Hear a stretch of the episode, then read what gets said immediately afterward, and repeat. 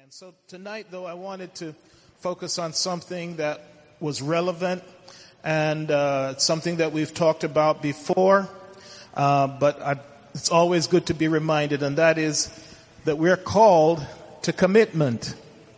Hebrews chapter 12 and verse 1 says, Wherefore seeing we also are compassed about with so great a cloud of witnesses, let us lay aside every weight and the sin which doth so easily beset us. And let us run with patience the race that is set before us. Uh, this Christian journey is not a sprint. It's not over in 9.8 seconds. Uh, but it is a marathon and marathons usually take hours for the for the top caliber races for the regular people it can take multiple hours um, so this Christian journey, as I said, takes patience. It takes endurance. It takes practice. You don't go out having never run and run a marathon. You probably won't get very far. People who are uh, in training, they build themselves up to, to running marathons. In the writer of Hebrews here says, wherefore seeing we also are compassed about. We're surrounded about with so great a cloud of witnesses. If you read uh, what he's talking about, I think Chris clo- uh, quoted this in his message. He's really talking about Hebrews 11. All the heroes of faith, all those people who came through great struggle, great persecution, and endured hardship. He said, seeing we have all those witnesses, let us lay aside every weight and the sin which doth so easily beset us. And let us run with patience the race that is set before us. You know, sometimes in a race you see these people, they, they go straight out and they jump to the lead. But you know, after a while they start to fade. And they're not anywhere to be found at the end. Because the Bible tells us what? It's He that endureth to the end. If you're not having some struggles, you're running the wrong way. Because this world is not supposed to be our friend. And it's easy to coast, right? Just let the world drag you along, do what they uh, want to mold you and shape you. But the Bible clearly tells us that we're not supposed to be of the world. And if we're not of the world, we're going to get persecution. We're going to get days when everything goes wrong, when you get four or five phone calls, all wanting attention, all having needs. But Paul is saying here, if you can just lay aside every weight, because these things, there may be things that are not sins, but they're just cares of life. They're things you gotta do. I'm, I'm sure all of you have a list, right? All of you got a list of things that you got to do. I've got my, my, my, work things I got to do. I got my church things I got to do. And when sometimes I just like I'm a deer in headlights, you know, I'm just staring at them and putting them off and just want them to go away. but God has called us to commitment. So we're going to look at that word and how it relates to our Christian walk tonight. You know, sometimes uh, when people call, we look at the number and we don't want to answer. But most of the time God is calling us to a commitment.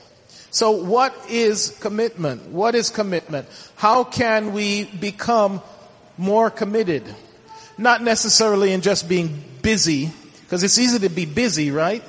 Very easy to be busy, but how can we be truly committed in a, in a good way, that what we're doing is actually furthering the kingdom of God. And what is the reasons why we lack commitment? And then lastly, there is a cost to commitment, right? There is a cost to being committed. It's going to cost you something. It's going to for sure cost you time. And sometimes it's going to cost you your peace of mind. It's going to cost, cost you your safety. If you're a missionary in certain places, your, your life may be in danger. So there's all these things that go along with being committed.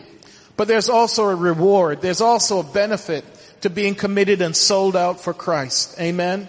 There is also great reward if you are committed in the service of the master. Amen. I put on there some of the, the words that um, come with the meaning of commitment. It says here the state or quality of being dedicated to a cause. I want to be dedicated to the cause of Christ.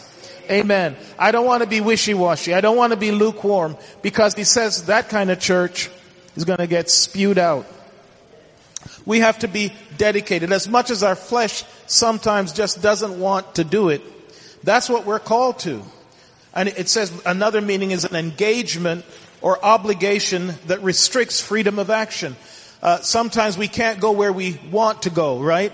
We're compelled. Paul says, I'm compelled to preach the gospel. He couldn't go back to tent making. He said he was compelled to preach the gospel. We are compelled sometimes to, to do for God things we don't want to do. We may see someone uh, who who is fallen down on the road. I remember one night we left here and we were taking someone home in uh, in in uh, Sister Brownie's vehicle, or the, think it was a van. I don't know why we had a van, but that's what comes to mind. And we saw this guy was in the winter and he was collapsed by the, you know, and it was dark and we didn't know what condition he was in. And in my flesh, I didn't really want to go by him. I was just going to be like the one who passed on the other side, you know. But um, but we couldn't. So we we pulled into the gas station. I went over there and he had, he had, you know, vomited on himself. He was a mess. You know, in your flesh, you don't want to do that. But if you're committed, you can't be just passing on the other side. So we got him up in the gas station. Person didn't want him in the gas station. We said, look, it's too cold out here. Can he just stay till the ambulance comes? So finally, he let him stay. We have to be committed. If you, if you don't believe in something, you're going to be caught in the devil's trap. Because he'll make you believe in something. Amen. So what's the first step in being committed? Well, let's look at how Jesus went about getting commitment from his disciples. In John chapter 1 verse 43 it says, The day following Jesus would go forth into Galilee and findeth Philip and saith unto him, Follow me. Wow, that's a strange message. Think about witnessing that way. You go into some restaurant, you see someone and you say, follow me. What would make them follow you? Uh, the other day we were, we went down to Indianapolis and I was talking, we were talking with our daughter-in-law about how, how we met. How we met and it was, I was, there was a youth rally that was supposed to be preached at the, at my church and the person couldn't come so they asked me to speak. And as a little gift, they gave me this card to Cracker Barrel. Now normally the Cracker Barrel is not where I live, so I don't go there. But this Sunday, because of that chain of events, we went to Cracker Barrel. And there was Angie comes to be our, our server. And from there she met Paul and Paul invited her to a Bible study. Isn't it strange? So you never know. You just have to be ready for God to open a door. So he goes and he says, follow me. And then in Matthew 4:19, and he said unto them, follow me, and I will make you fishers of men. And this is what's amazing. And they straightway left their nets and followed him. You know, we all want apostolic power. We want when we pray for people as Bishop Putnam said, ears are open, the blind see and all of this. But how much are we willing to sacrifice? How much do we believe to get that kind of result? They gave up everything and the Bible said straightway they left their nets and followed him. When we can get to that place where we're following him totally with our hearts, I believe that's when we will see some of the things that they were able to do. They were, in other words, they were committed. They were committed. They weren't halfway in, they were totally sold out. Look at this, Matthew 9, 9. Here's Jesus' message. It's follow me. And as Jesus passed forth from thence, he saw a man named Matthew sitting at the receipt of custom. Imagine going up to someone and just giving them a card and saying, follow me. Three times now we see it in scripture that that's, that, that's how Jesus, that's how Jesus ministered. Saw a man named Matthew sitting at the receipt of custom and he saith unto him, follow me. And he arose and followed him. So the first step in commitment is to just follow. To just follow. Now, that alone won't get you very far, but there's, because there's gotta be more. The first step in commitment is he called them and they obeyed. You have to have some element of trust. Obviously some of them had heard what John the Baptist had said, behold, the Lamb of God which taketh away the sin of the world. But commitment is gotta be based on more than that. Let's, let's look a little bit deeper. What makes someone committed to any kind of belief or ideology? I mean, for instance, we have people who will blow themselves up because of what? What is it that makes them do that?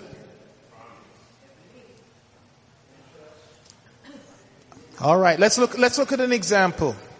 John chapter 2 verse 1.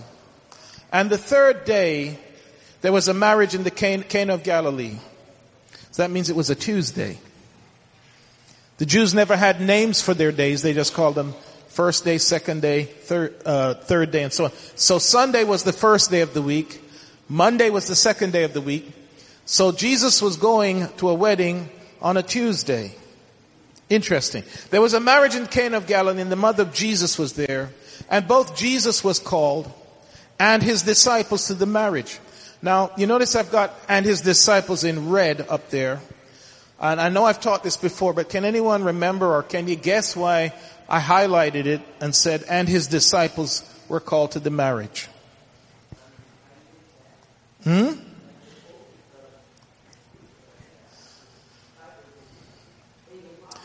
They were following him. They were following him, yes. And they were already his disciples. But what was going to happen at this event? What was going to happen that was so special? It was going to be his first miracle, which means they were following him before they had ever seen a miracle. Some people need to see something before they follow. But these people had faith. It's not faith if you can see it. It's faith when you don't see it because faith is what? What's the definition? The evidence. So it says it calls them their, his disciples and yet he had not done a single miracle. They believed in the word of John. Behold, the Lamb of God which taketh away the They believed solely at this point based upon his words. Philip said, never have I heard a man speak like that. They hadn't seen anything. He hadn't opened deaf ears. He hadn't done a single miracle. That means you can believe without yet seeing. That is commitment. Commitment is gotta be based on belief. The people that blow themselves up, you know the reason why? It's because they believe. That's the only reason you would do that. You believe in a cause. How much do you believe in Jesus? Amen. His disciples to the marriage. That's the point I'm making is they were already followers trying to learn about this man, yet they had seen no miracle. Isn't that awesome? And then when they wanted wine, the mother of Jesus saith unto him, they have no wine. She believed too. She, according to the scripture, had never seen him do a miracle either. What happened at this event that made her think he was going to do a miracle?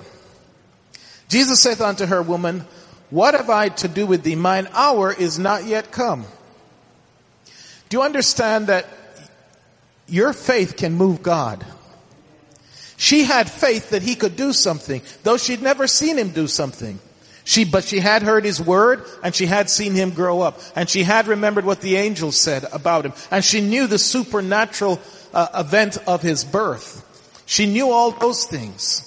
When you know the origin of Jesus and his love and what he did, you can believe even if you have not yet seen something. Isn't that what Jesus said to Thomas? Blessed, rather, blessed are those that will believe even though they have not seen what, he wasn't going to believe till he could see the, the, nail prints. Unless I can stick my finger in the, the, the holes, I'm not going to believe. I know your guys made this all up.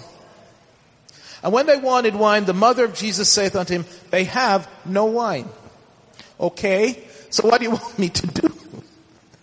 You ever been asked something by your wife or something and you don't want to do it? Okay, so the guests are coming over and we don't have no milk. Okay. You know what that implies you're supposed to do?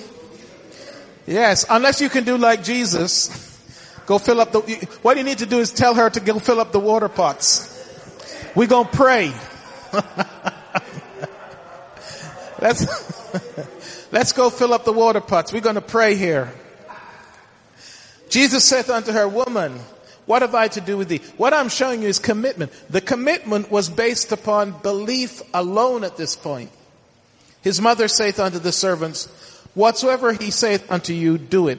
Do you understand that your faith can move, Jesus? Can you tell me of two other people who moved Jesus by their faith when he wasn't inclined to do anything? The Syrophoenician woman. She was not Jewish. He said, I, only to the household of Israel was I sent.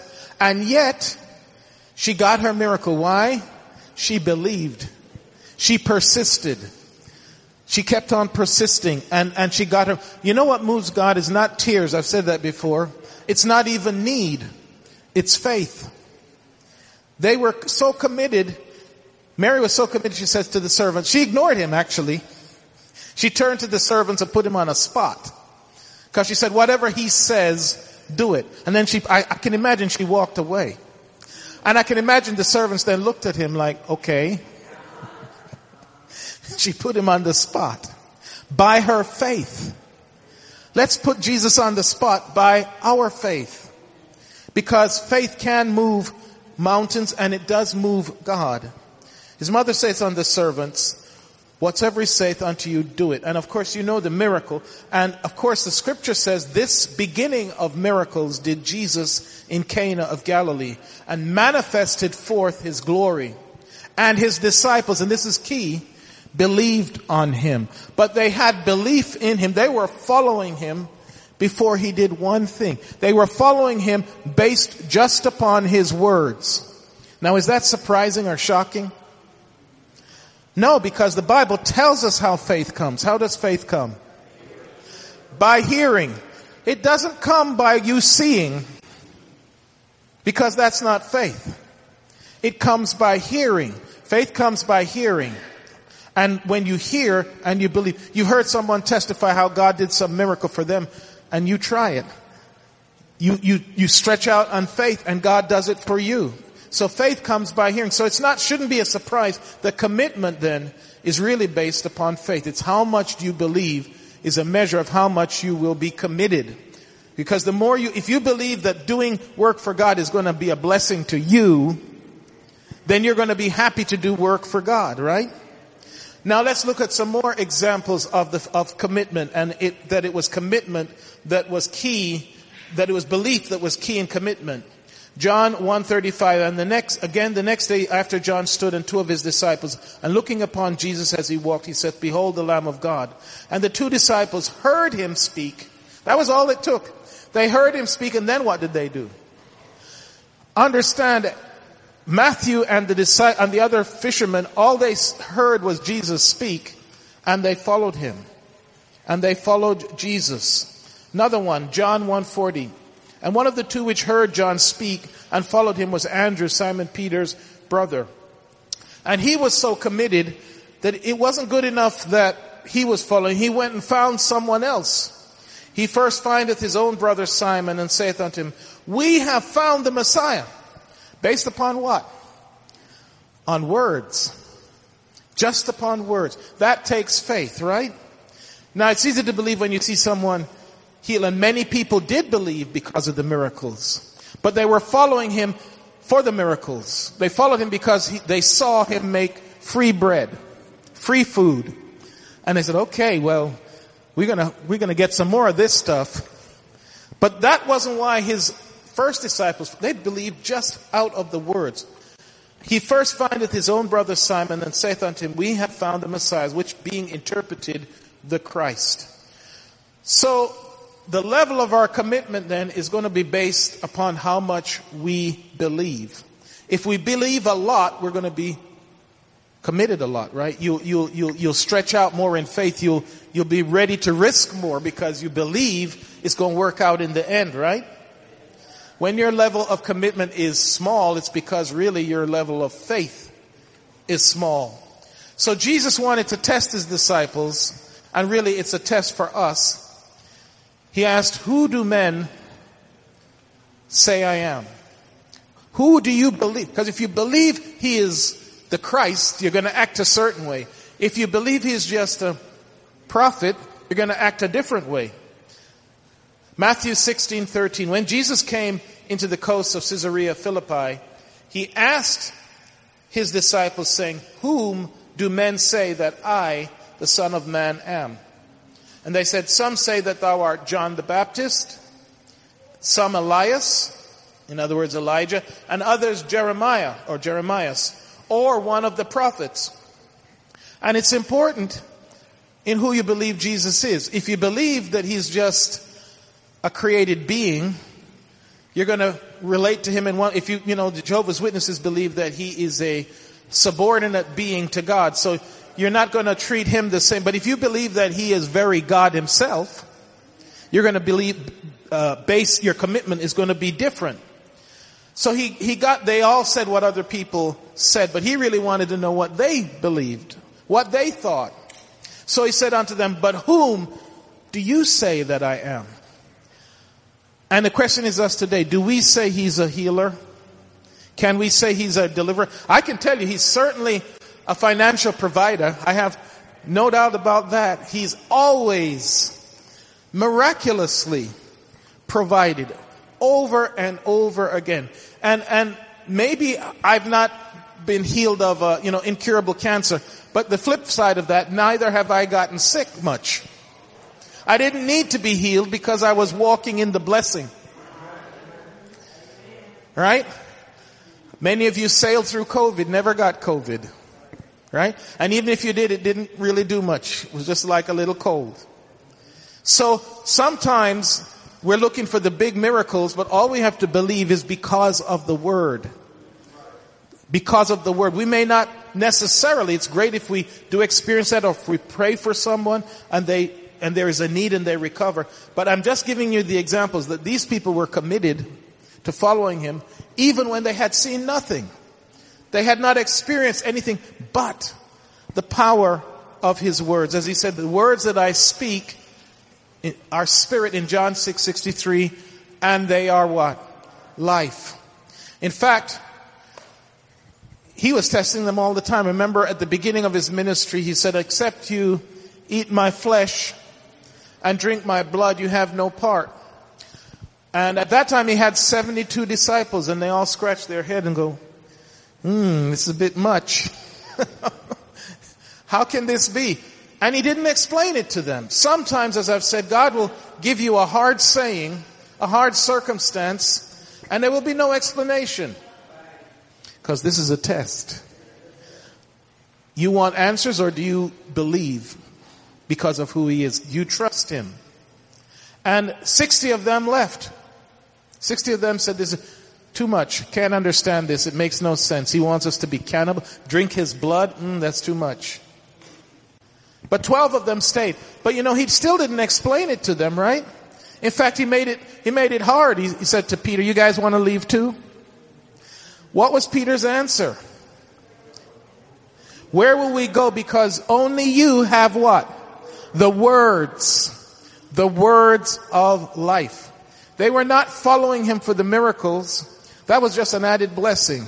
They were following him for the words of life. That's what John 6:63 says that the words that I speak unto you they are what? Spirit and they are life. Amen. Whom do we say he is?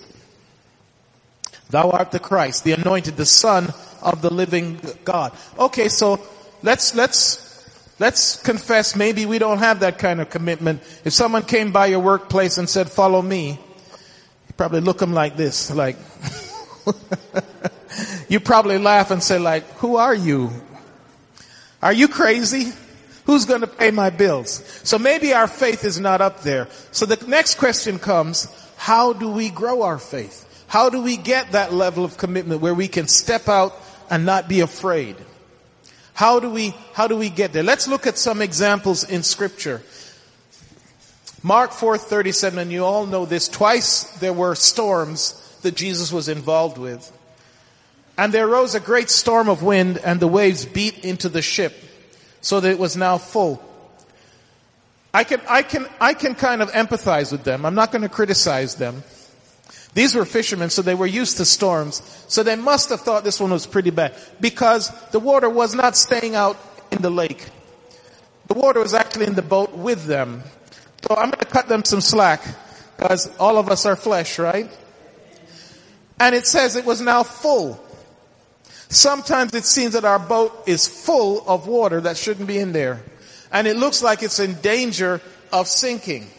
And yet Jesus somehow was asleep. And he was in the hinder part of the ship asleep on a pillar, a pillow. And they awoke him and said to him, Master, carest not thou we perish? And I know all of us have had that prayer with God. God, can't you see what's happening? All right. None of you had that kind of prayer? None of you have had that desperate prayer where you say, Lord, you gotta, you gotta, you gotta do something now. I've had that prayer. And he arose and rebuked the wind and said unto the sea, peace be still. And the wind ceased and there was a great calm. Now, remember these people did have faith because they started following him before they saw a miracle. They started following before, so they did have faith. But here, their faith is going to grow, is what's going to happen. And I'm going to show you how their faith grew because, remember, now they had just seen him feed thousands of people with a couple loaves and some fishes. So they knew that there was a miracle power, but they, what they didn't know how great that power was. Because when he did this, this was a next level miracle. Okay, so he can multiply food. Okay, he can give you financial blessings. But can he do this level of miracle? And he said unto them, why are ye so fearful? How is it that you have no faith? And they feared exceedingly. In fact, they were shocked. Yes, we've seen him heal blind eyes. Yes, we've seen him make food, but we've never seen wind and waves and a storm obey him. It's at this point that their faith took another level. I tell you, when God did some of the financial miracles for me, my faith actually took another level. Now when I get, get big, huge things, a few years ago I got something for like 12, what's $12,000? That's, that's one tenth what I, what God did for me before. So I didn't even, I didn't even sweat it. I got a bill from the state for 12,000. Okay. Eh, nothing. Now, if God hadn't, hadn't done a storm thing for me and I got a 12,000, I'd be, I'd be like, what are we going to do? I would have been quaking and shaking. What are we going to do? How are we going to get out of this? How are we going to get, you see, your faith can grow, your commitment can grow. So now when I get things like, it doesn't even bother me because God has done 10 times that. He's made 10 times that amount of stuff disappear. And so it's made my commitment when at least in finances grow. I'm not afraid financially now. My, com- my commitment is, I take risks. I, should, I shouldn't tell you. but that's where my faith is now. But they hadn't realized. They think he could just do blind eyes. But now they realized he was on a, a really completely, they said, what kind of man is this? That even the wind, we, we understood the miracles he did because that was in the Old Testament. They'd heard about miracles that Elijah had done. But there were some miracles that Jesus did that no one had ever done. The closest it came to was Elijah had stopped the rain and Moses had made the Nile, um, you know, part but they'd never seen a complete storm like this stop and start and go completely still overnight. What manner of man is this that even the wind and the sea obey him? So our commitment will grow as our faith grows. So how can we make that happen? How can we grow our faith and our commitment? Of course, this is the scripture, Romans 10, 17. So then faith come, cometh by hearing and hearing by the word of God. It's like what I said in Sunday school. The more word you get, the stronger you're going to be. The more you're listening to stuff that is feeding your soul, the more your mind now is in the spirit world rather than the carnal world. And so when stuff comes, you're in a completely different attitude. You're in a, you're in a completely different attitude. The same uh, words or the same person trying to take away your peace you will react completely different because you've got some word in you. You'll still be smiling after they just said some things that before would have, you know, got you upset. And you're still able to smile and because you're not in that. Jesus said, Satan is coming, but he hath nothing in me. There's nothing for him to grab hold of.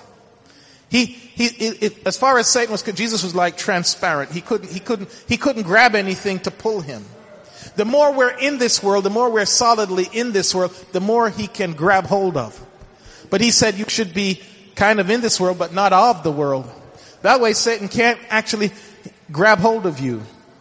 So then faith and really commitment, which comes from faith, cometh by hearing, and hearing by the word of God. So how do we reinforce our faith? Well, one way is praying, right? One way is Bible reading. Of course, worship. Just get into an atmosphere of worship and start thanking God for the past miracles He had done. One way is witness. You know you can feel good after you witnessed? Even Jesus experienced that in the flesh. Remember, he was hungry and tired and sitting on a well and the, and the disciples had gone to get food. When he came back, he was refreshed and, they, and didn't want anything to eat. He says, I've had some food you don't even know about. When you feed someone else a spiritual word, guess what? God will feed you a spiritual word. It's, it's amazing after you've witnessed to someone. Anyone experience that, how you feel after you've witnessed to someone? There's a certain live, happiness actually, a joy. Reinforces your faith. And then of course service, just helping people reinforces your faith. Um, I put this statement, if you want to leave footprints in the sand, don't drag your feet.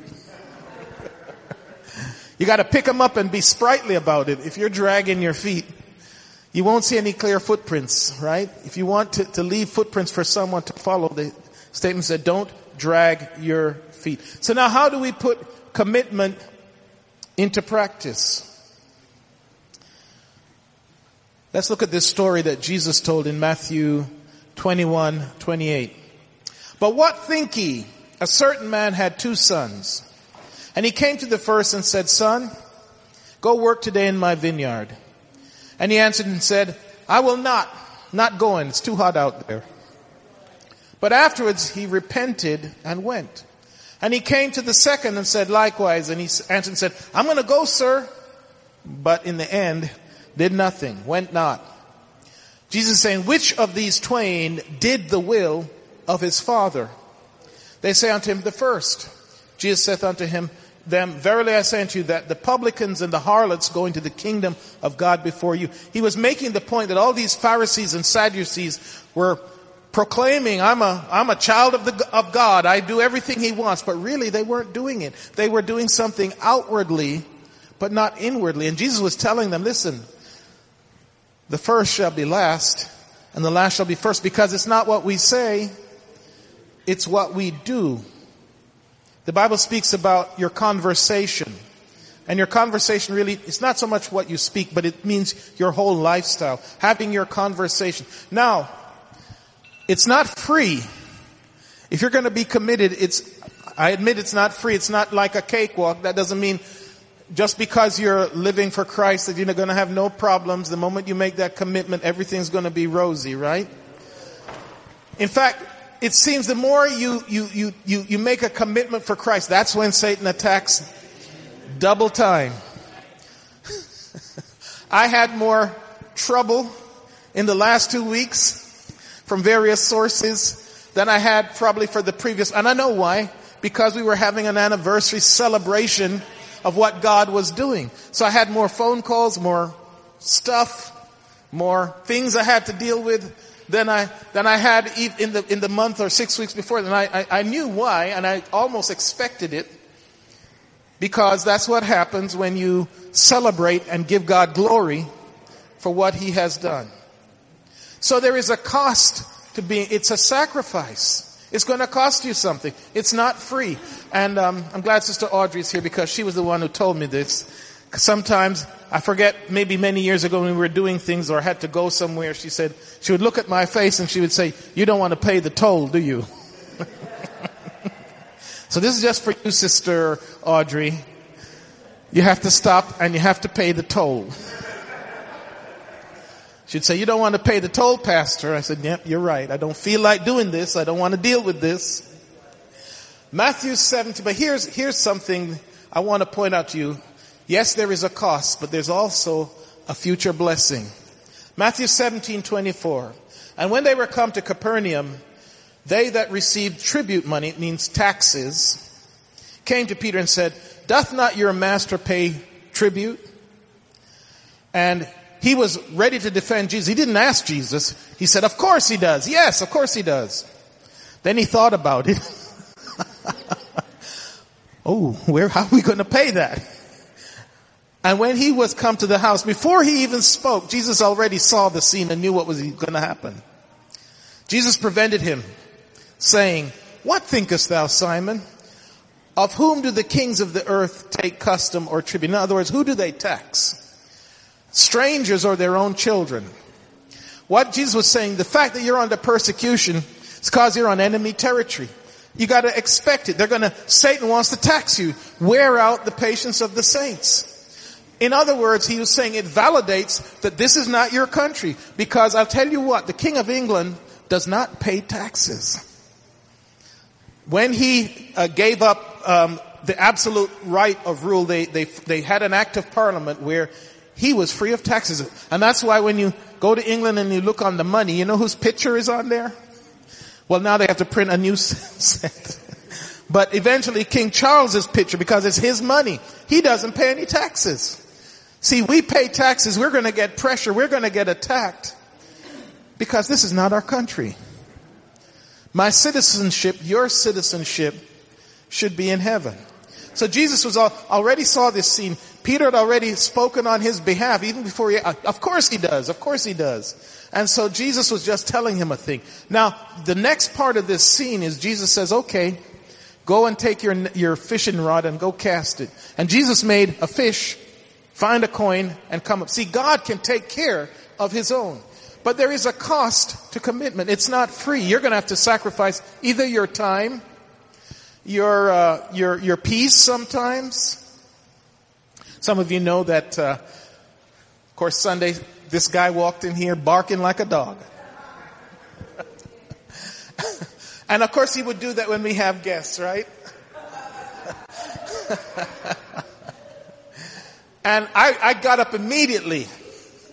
But by the time I got up, he'd gone downstairs. So I got, I said, okay, sir, you're either going to be quiet or we're going outside.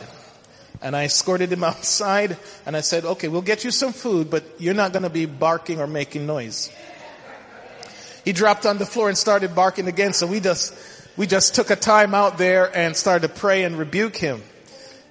See what the devil will do? He wants to come and, and, and take away your peace and, and, and put all kinds of stuff on you to take away your joy. Amen. But I noticed, brother, brother um, Joe, that you brought him in. He, I, I, told him he could come in, but he'd have to stop that. And I caught him on the v- film standing up and clapping. So, amen. Maybe the Lord is going to touch that that gentleman.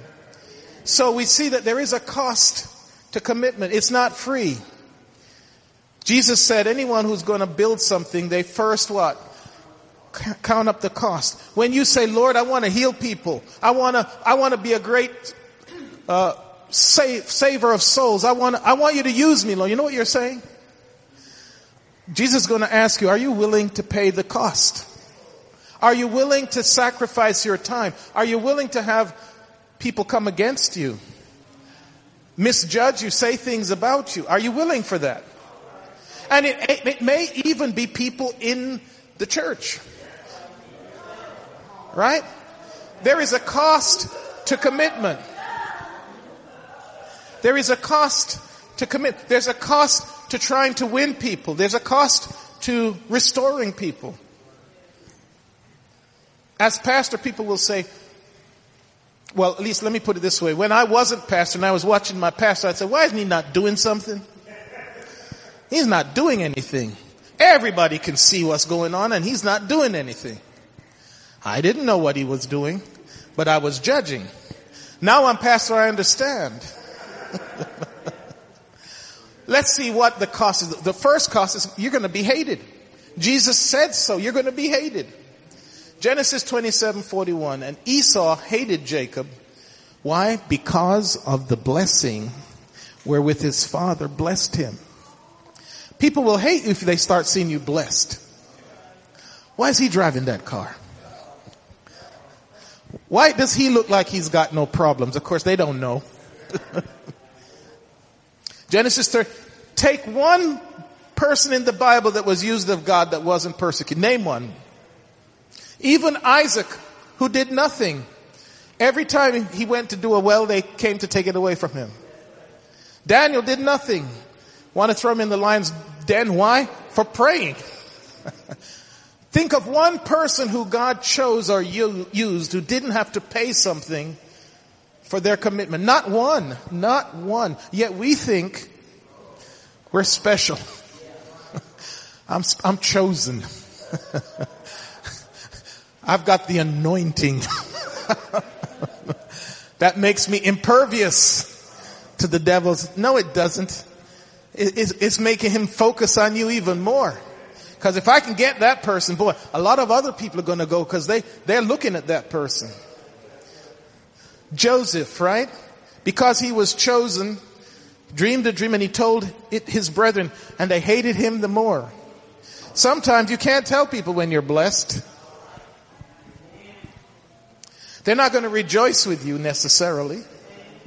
Luke 21, 17. And he shall be hated of all men for my name's sake. If you truly be a Christian and you're at work and you tell someone, listen, you know what? I really can't stand all of that filth and foul you're putting up. They're going to look at you like something's wrong. Like, oh, you think you're special. Or why don't you want to come?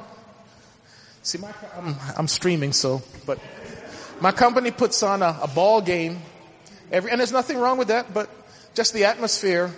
I avoid it every, I've not been to one Christmas party that they've done in four years.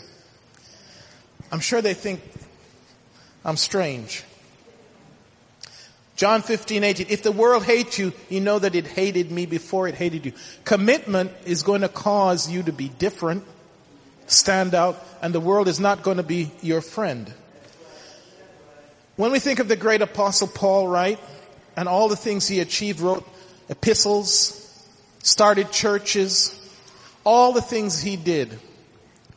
Are you ready for all the things he suffered? Because the first thing was prophesied to Paul was the great things you're going to suffer. Oh yes, Lord. That's what I wanted to hear. the great things, there is a cost if you want all of this power because Satan is certainly going to come your way. Just, let's just read this. This is what Paul said. Five times the Jews gave me 39 lashes. That five times he was lashed Paul's back must have been so scarred up. You want to be able to have someone fall when you're preaching and go and heal them and they jump back up? Three times I was beaten with rods. Once I was stoned. Three times I was shipwrecked. You know, if we went through all of that, we would, the devil would be saying, see, God doesn't love you. And we would believe it. We would, our commitment would start to, to falter. Three times I was shipwrecked. Once I spent a whole, you mean the great apostle Paul who God used so much, these things can happen to him? Yes, it can. So that means it can happen to us. It Doesn't mean we're not used of God or God hasn't called us. It just means we're on enemy territory. And we are trying to be committed. Once I spent a whole night and day adrift at sea. I have traveled many weary miles. I have faced danger from flooded rivers. I put it in a modern translation so you could all get what Paul has been through. We want those miracles, but are we willing to be that committed? Where we, where he could say, I've given up all for you, Lord.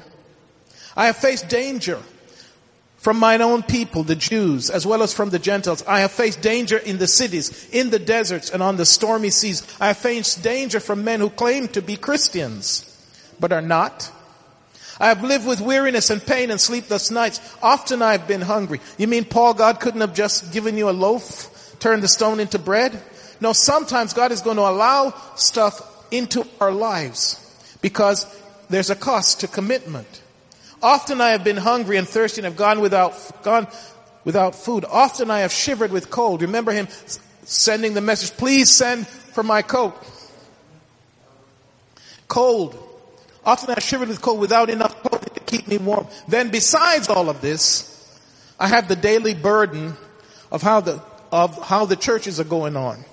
That was just the stuff, but his real mission was the churches. But this is what he had to go through. Y'all gone silent at me. I'm trying to let you see that if you're going to be committed, you're going to have a little target on your back. Now the question is, is it worth it?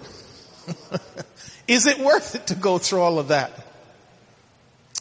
Again, the kingdom of heaven is like unto a treasure hid in a field, the which when a man hath found, he hideth, and for the joy, let's say joy. joy.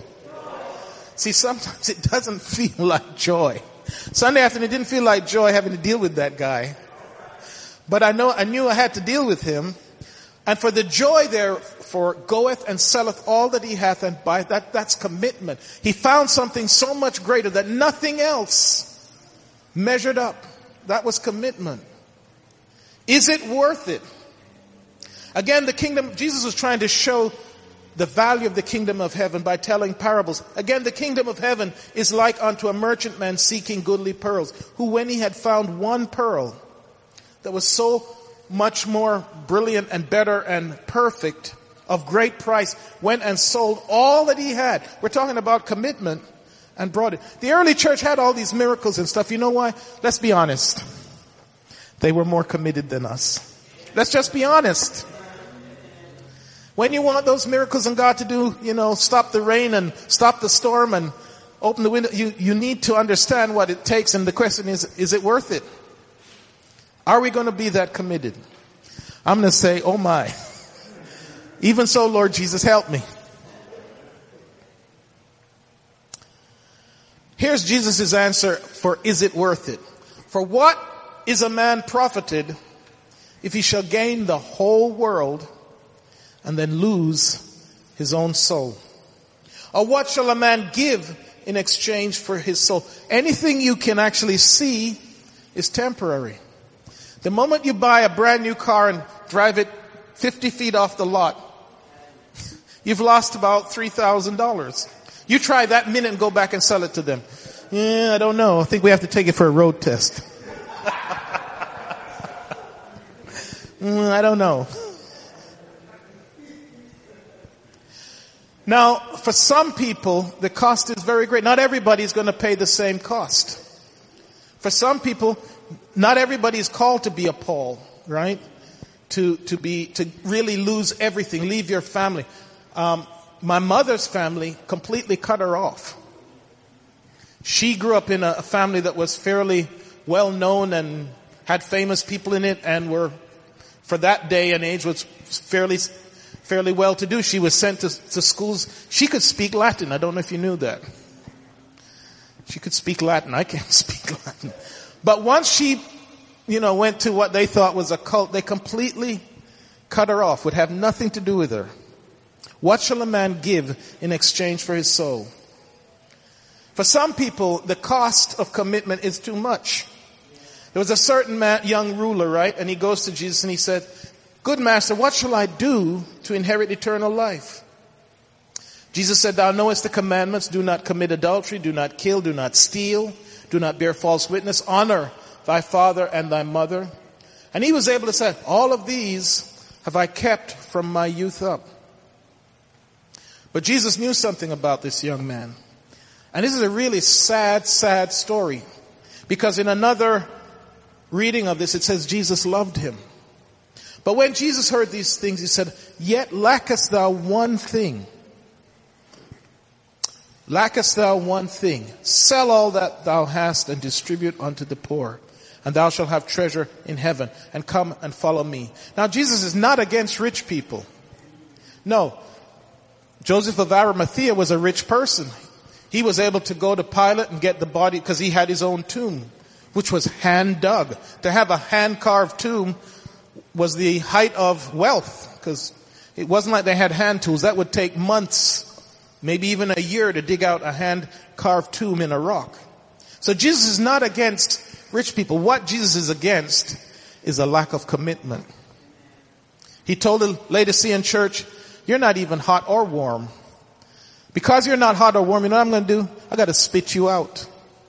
But he knew something about this young man that although he had done the, all these things, there was still something that he put above God. And that was his wealth. Yet lackest thou one thing. Sell all thou hast and distribute unto the poor, and thou shalt have treasure in heaven, and come. And he said the same thing to him as he said to the others who also sacrificed. They had a fishing business. Can you imagine how their fishing business is when both brothers left and it was only the father left to run it? I bet he could not have been too happy. This, this man had some wealth, but yet he wasn't willing to give it up what he asked for. Meaning he didn't really see the value. He comes and he says to Jesus, what do I have to do to inherit eternal life? You know what this really means? He did not believe. He was just asking for the sake of asking. Because if he had really believed that all he had to do was give away his wealth to get eternal, everlasting, non-ending life, who would not do that? If you believe. Now if you don't believe, you're not going to do it. See, there's a cost to commitment. And there went great multitudes with him, and he turned unto them saying, If any man come to me, and this is in an extreme, he was trying to see what they, and hate not his father and his mother and his wife and children and brethren and sisters, yea, and his own life also, he cannot be my, thy, my disciple. Now the King James puts it in a way that is not quite what Jesus was saying. He was saying, if you, if you're gonna put them first, if you, if, if you have to choose between your family and me, he was saying you have to choose me. If my wife backslides and she says you gotta leave church, I'm sorry. I love her next to everything except God. I would have to choose God. That's what he's saying. You cannot put anything. So there's a cost to commitment. There's a cost to serving God. Whoever is going to take you out of church, Jesus is saying you have to love me more. That's what he means. If, if you don't put me above your father, your mother, your wife and children, brothers and sisters, yea, even your own life. Now that's a, that's a high cost of commitment. But in the end, we see that's what every single apostle and disciple was willing to do. It's a hard saying, right? I'm rushing. We're going to finish. And whosoever doth not bear his cross and come after me cannot be my disciple. We're all going to have to have a cross. As much as we hate it, as much as we get up in the morning and don't want to deal with certain things, we're going to have a cross. For which of you intending to build a tower sitteth not down first and counteth the cost, whether we have sufficient to finish it? So we have to count the cost. In Matthew 6:25, as I said, he started off with this, and then in verse 27 he says, "And you cannot be my disciple if you do not carry your own cross." And then verse 28, "But don't begin until you count the cross." When I'm baptizing people, I always ask them, "You understand what you're doing?" You understand that you're saying you're going to commit your life to Christ. I'm trying to get them to understand that this is a commitment, not, not just, uh, I'll go down in the water, you'll say some magic words and that will make my life perfect. A lot of people view that baptism that way and they use it as a rabbit's foot or a lucky charm. All I have to do is come to church one week, ask the pastor to baptize me, I get up and then miraculously everything will be different. And when it's not, they disappear. For who would begin construction of a building without first getting estimates and checking to see if there's enough money to pay the bills? So Paul says that this is a race and we have to run like we aim to finish. Don't halfway run because why bother? Run like you intend to be the number one. Running that you may obtain. 1 Corinthians 9:24 knowing not that they which run in a race run all but one receiveth the prize so run like you mean to win it that he may obtain he was talking about the times we're in now where there's so much pressure that if you let people elbow you you won't finish your race in his letter to Timothy he says this for the time will come when they will not endure sound doctrine but after their own lusts shall heap to themselves teachers having itching ears, and they shall turn away their ears from the truth, and shall be turned to fables. But watch thou in all things, endure afflictions as much as we don't want to. Do the work of an evangelist, make full proof of thy ministry. Now here's Paul at the end of his life and, and showing you that he had accepted the fact that he was now going to give up his life. He had done what he had set out to do, that he was going to eventually come before the emperor, the very leader of the whole known world then, and he was going to be able to preach Christ. That was his whole goal. I gotta get to Rome. When I get to Rome, I'm gonna testify, no matter what the cost. And he knew the cost in the end would be his own life. Verse 6, for I am now ready. Now this is commitment. Which of us is willing to say this? I am now ready to be offered and the time of my departure is at hand. I have fought a good fight. I have finished my course. I have kept the faith. What a testimony. What a testimony. If you can at the end be able to say, I fought a good fight. That's what I want to be able to say before God. God, I did the best that I could. I have finished my course. I have kept the faith. That's commitment. Henceforth is laid up for me a crown of righteousness, which the Lord, the righteous judge, shall give me at that day. And here's the best part. Not to me only, but unto all them also that love his appearing. Do you love his appearing? So I've told you all the bad stuff. I've told you all the stuff that you're going to have to do all the, but there, here's some rewards. There's got to be some blessing in this. There's got to be something good at the end. Amen. He, he talked about you gotta, you gotta do that, but he says, for everyone that hath forsaken houses, or brethren, or sisters, or father, or mother, or wife, or children, or lands for my name's sake. Every time I go to Benton Harbor, my wife makes me drive, drive around the house that we, we left to see what they've done with it. It was a beautiful house. We, we had it built and had it done just the way we wanted. Marble floors in the bathroom, spa, everything was just perfect. So I don't, I don't think I've left mother or sister, but I, I can say I left houses. And every time we go to Michigan, she says, let's go down there, let's see, see the house. I said, but why? It's not our house anymore. And we got, got to go and drive around it. they put up a fence. I've heard that they've put a pool in there now, so. But here's what. It doesn't matter because look what the Bible says. Shall receive an hundredfold and shall inherit eternal life. See, there's some rewards for commitment. To him that overcometh, if you could stand with me, will I grant to sit. Is there any higher place you can sit than with Jesus in his throne? Is there any higher place? When I took Brother Putnam out, he was telling me, you know, a few, couple of weeks ago that the president and uh, the vice president visited here. And his son, um, who's also a pastor, is a chaplain to the Secret Service.